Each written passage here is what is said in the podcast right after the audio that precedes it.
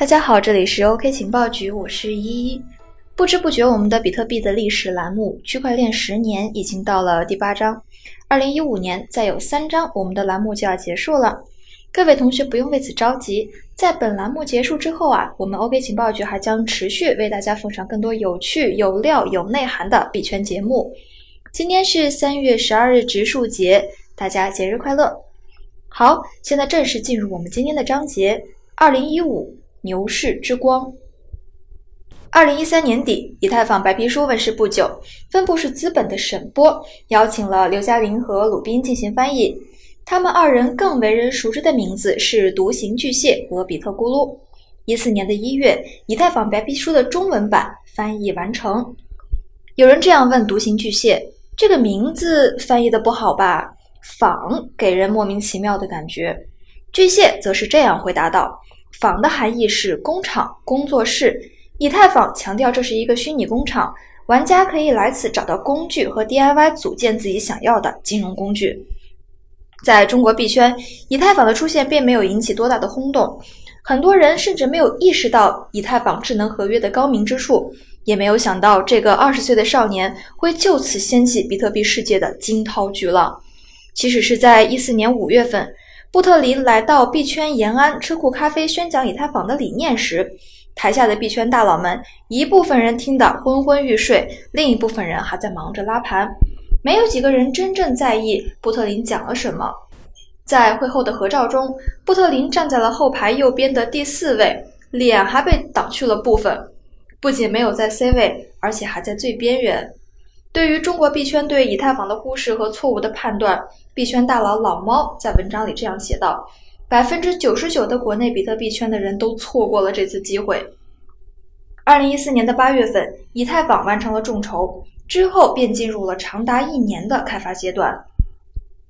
开发工作进展的十分顺利。二零一五年的七月三十日，以太坊成功的发布了最初版本，也是以太坊的第一个阶段前沿。在创世区块中，包含着众筹所发行的七千两百万个以太币，六千万为公开。募资发行一千两百万为其他形式的募资发行，这样一个具体的分配信息。初级版本的以太坊网络并不安全，波特林开始在各地游说，邀请以太坊爱好者贡献代码，邀请矿工们加入以太坊网络，增加网络安全的同时赚取以太币。在波特林的努力之下，以太坊社区开始变得活跃了起来。早期的以太坊非常容易挖到，一些网吧的老板用闲置的设备挖以太坊。其中有人因此积累了几万枚以太币，他们可能不会想到，三年之后，这个以太币将会变成多么惊人的财富。在很长的一段时间里，以太坊的币价十分低迷，一些投资者对以太坊也存在质疑。当时，万维链的创始人吕旭军把手里所有的比特币都投在了以太坊上，很多朋友都不认同他的做法，但他觉得以太坊就代表着未来，是比特币的下一代。后来他还这样说道：“我很多朋友都是比特币的忠实粉丝，他们都笑话我。我那个时候都不敢说我自己投了以太坊。”二零一五年下半年，不少交易平台开始上线以太坊。二零一五年十二月，以太坊的总市值尚不足七千万美元，但短短的三个月之后，它的市值最高达到了十一亿美元。中国的云币交易所最早上线了以太坊，当时交易所的负责人就是老猫。给李笑来打电话，劝他多买点以太坊。李笑来的回答就是不买。在他眼里，以太坊是一个过分复杂的系统，复杂就意味着不安全。他觉得以太坊不靠谱，不符合他的投资逻辑。比特币首富就这样错过了新一轮的暴富机会。以太坊出现，真正实现了币圈和链圈的分野。在以太坊之前，大部分人都认为加密货币的货币属性是第一位的。而以太坊出现之后，人们开始认为智能合约更具前景，这也就形成了最早的链圈。在二零一五年底，以太坊提出了一个对后来加密货币行业发展产生巨大影响的标准 ——ERC 二零。代币标准的统一，方便了未来 ICO 项目的发币融资，也为下一轮比特币的牛市准备了技术条件。自此。以太坊的创始人布特林完成了自己的封神之路，被圈里的人尊称为“威神”。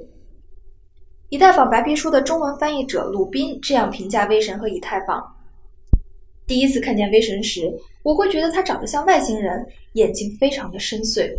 我们在二零一五年的上海测过智商，记得当时的具体数字我忘了，在一百九十五左右，所以他的智商是超出常人想象的。威神不但智商高，而且非常非常的努力，他的时间利用效率非常高。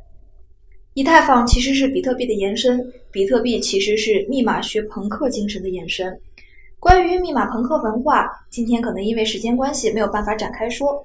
密码学朋克有些假设，首先就是什么都得靠自己，通过密码学技术方式去保护隐私、保护人身自由、保护网络自由，这是他们的核心理念。以太坊、比特币其实都是这种文化的一种延伸和产物。今天的内容到这里就结束了，关注我们的音频栏目，明天继续更新哟。